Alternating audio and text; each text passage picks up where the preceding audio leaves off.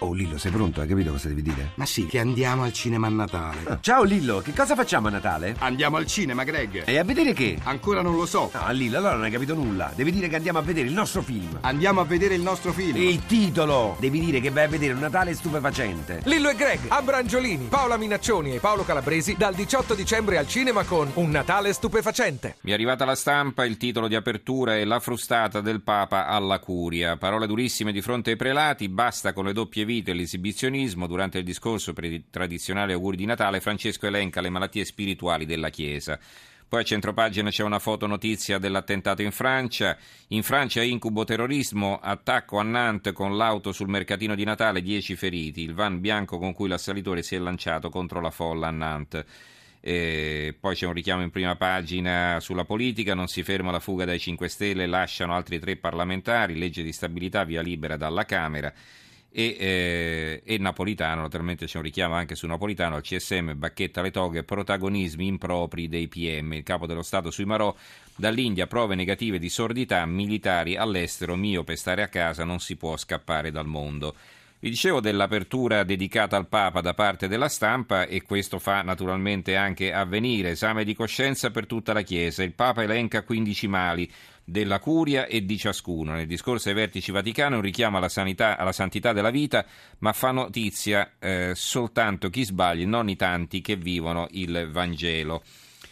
E eh, il giornale, eh, il Papa asfalta i cardinali, questo è il titolo di apertura, shock nella Chiesa, attacco senza precedenti, si sentono padroni ma sono affetti dal cancro delle divisioni, dalla famiglia agli sprechi, così Francesco prepara la rivoluzione del Vaticano.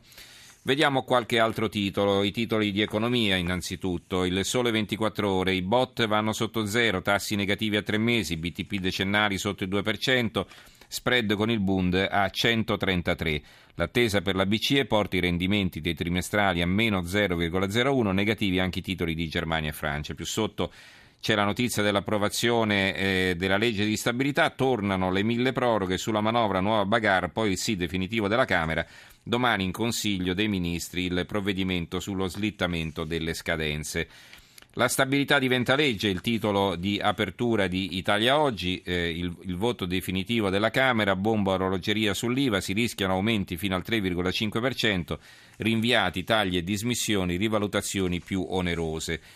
I giornali veneti hanno la notizia di quel bambino Ismail che è stato fotografato in un campo di addestramento dell'ISIS, ne avrete sicuramente sentito parlare anche in televisione sono stati dedicati diversi servizi a questo argomento. Il Gazzettino di Venezia, Ismail ha tre anni in mano all'ISIS, la Farnesina scende in campo, il bambino in Siria. Dopo la morte del padre, qualcosa si muove per far tornare in Italia il piccolo Ismail, tre anni in mano all'ISIS dopo la morte in battaglia in Siria del padre Ismar Mesinovic, partito dal Bellunese. La madre ha riconosciuto il piccino in una foto in internet e ora si sta attivando anche il Ministero degli Esteri. E ne parla anche il Corriere delle Alpi di Belluno, naturalmente Riportiamo a casa Ismail, l'avvocato della madre, chiediamo l'aiuto di tutti, il bambino scomparso in Siria. Il tempo invece apre sulla corruzione, la società dei magnaccioni, carrozzoni di Stato, niente spending review. Le partecipate restano 11.000, intanto ogni giorno chiudono per la crisi le tasse 260 aziende dei privati. E eh, di corruzione parla libero i predoni del gettone di presenza, più che di corruzione, diciamo di malversazione eh, attivismo inutile, in un anno 1133 riunioni di commissioni consigliari ad Agrigento, tre al giorno, feste comprese. Attivismo inutile, la città, italiana, la città siciliana è l'ultima per qualità della vita. E poi sulla manovra, perle di manovra, soldi ai forestali, tasse agli alluvionati, bastonate le partite IVA. Il promesso rinvio del pagamento delle tasse per i genovesi non è arrivato, però si, con- si, continuano a finanziare i terremotati siciliani del 1990, 30 milioni l'anno per i prossimi tre anni, a garantire un reddito agli oltre 20.000 lavoratori socialmente utili e, nascosto nascosto, a girare alla Regione Calabria i fondi per garantire un reddito ai forestali calabresi 10.000 e siciliani circa 28.000. Eh, ho anche il messaggero, articolo 18, così cambia l'indennizzo, questa l'apertura, domani decreti sul lavoro, licenziamenti, rimborsi in base alla dimensione dell'azienda, ok della Camera, la manovra e legge, meno tasse per 18 miliardi, tagli a ministeri ed enti locali. A centropagina una foto sulla Francia con l'auto lanciata sulla folla, psicosi jihad scuote la Francia, Nantes strage sfiorata, sfiorata al mercatino di Natale, a fianco un titolo su Napolitano, toghe, basta protagonismo, l'ultimo appello di Napolitano al CSM, l'intreccio mafia, politica, corruzione, nodo molto grosso. E poi c'è un richiamo anche eh, sul terrorismo, sull'operazione antiterrorismo della Procura e dell'Aquila, terrorismo neofascista, 14 arresti, volevano colpire politici e eh, giudici. Eh, l'articolo di fondo è firmato dal giurista Cesare Mirabelli, riformare la giustizia per tornare efficienti i nodi del paese. Si prende spunto quindi da quello che ha detto Napolitano al CSM.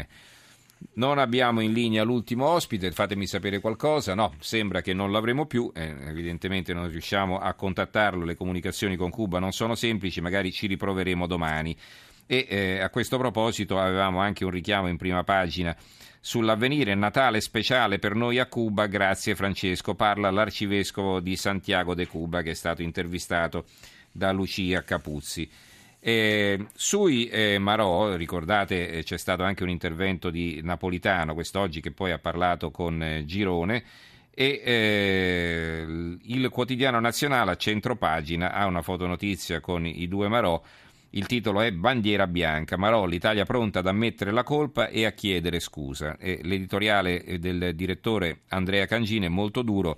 Il titolo è La resa dello Stato. Ve lo leggo e poi ci avviamo alla conclusione. Scrive Cangini. Un anno e mezzo fa l'allora ministro della difesa Mario Mauro affermò con decisione siamo certi dell'innocenza dei due fucilieri di Marina.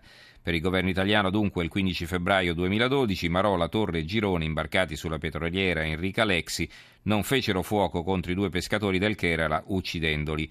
C'erano i precedenti, molti sono stati pescatori eh, indiani uccisi in mare da motovedette cingalesi, c'erano ricostruzione, le ricostruzioni contraddittorie delle autorità indiane, il calibro dei fucili incriminati che passa dal 7,62 al 5,56, le due versioni dei fatti date dalla Guardia Costiera, i dubbi del perito balistico italiano sulla traiettoria dei proiettili. Tutto sbagliato, tutto da rifare. Risulta infatti che Palazzo Chigi stia trattando un accordo, l'Italia dichiarerebbe colpevoli due Marò e si scuserebbe pubblicamente con l'India e con le famiglie dei morti reindennizzandole. In cambio i due Marò otterrebbero di essere processati in patria, forse. Sarebbe un successo? No, sarebbe una resa. Riportare a casa i due Marò è un concetto che travalica se stesso e investe la dignità nazionale. Contraddicendosi e umiliandosi, lo Stato italiano porterebbe a casa due giovani uomini, ma lascerebbe in India le loro divise. Eh, a questo punto credo che possiamo davvero avviarci alla conclusione. Una notizia dal secolo XIX che conferma il fatto appunto che gli alluvionati non, hanno, non, avranno la proroga, alluvionati in coda per pagare le tasse, grillo al prefetto, vergogna nazionale, il caso Genova. Il mattino eh, di Napoli non apre con nessuna delle notizie delle quali abbiamo parlato finora, ma apre addirittura con lo sport. Una magia. Se il paese vince con il Napoli, gli azzurri conquistano la Supercoppa con una gara di carattere e cuore. Rafa, Rafael para due tiri dal dischetto. Di taglio basso una notizia che non compare su altri quotidiani, Cosentino sequestrati 142 distributori, distributori di benzina perché il GIP, il gruppo familiare, prevaleva grazie a pressioni politiche e ai clan un monopolio nella distribuzione dei carburanti fondato sulla forza intimidatrice dei casalesi e sulla capacità di Nicola Cosentino, ex sottosegretario del governo Berlusconi, di esercitare pressioni per favorire le aziende dei fratelli Giovanni e Antonio. I carabinieri di Caserta e la Procura di Napoli hanno sequestrato ai Cosentino beni per circa 120 milioni delle società Aversana Petroli e IP Service, 142 distributori di carburante tra Campania, Calabria, Basilicata e Toscana, tra gli indagati un ex prefetto, dirigenti pubblici, funzionari regionali del comune di Casal di Principe, nonché funzionari della Kuwait Petroleum Italia. E eh, in conclusione, notizie del Natale, la Gazzetta del Mezzogiorno, Bari, i mercatini natalizi chiudono per il flop, domani i commercianti lasciano la muraglia, scarsi affari e freddo alla base della decisione, quindi non vanno bene neanche i mercatini di Natale, almeno a Bari. Allora, a questo punto ci possiamo eh, davvero eh, salutare. Non voglio chiudere con una brutta notizia, ma ve la do perché l'apertura del Tirreno. Scippata della pensione di Natale. Livorno, novantenne, aggredita sotto casa dopo aver ritirato i soldi. Insomma, un brutto Natale per questa signora. A questo punto ci possiamo veramente fermare. Io ringrazio Paolo Ranaldi che ha curato la parte tecnica. abbiamo eh, in redazione Stefano Cuneo, Maria Cristina Cusumane e Claudio Spagnolo, in regia Roberta Di Casimiro. Grazie anche a tutti voi per averci seguito, ci risentiamo domani. Buonanotte.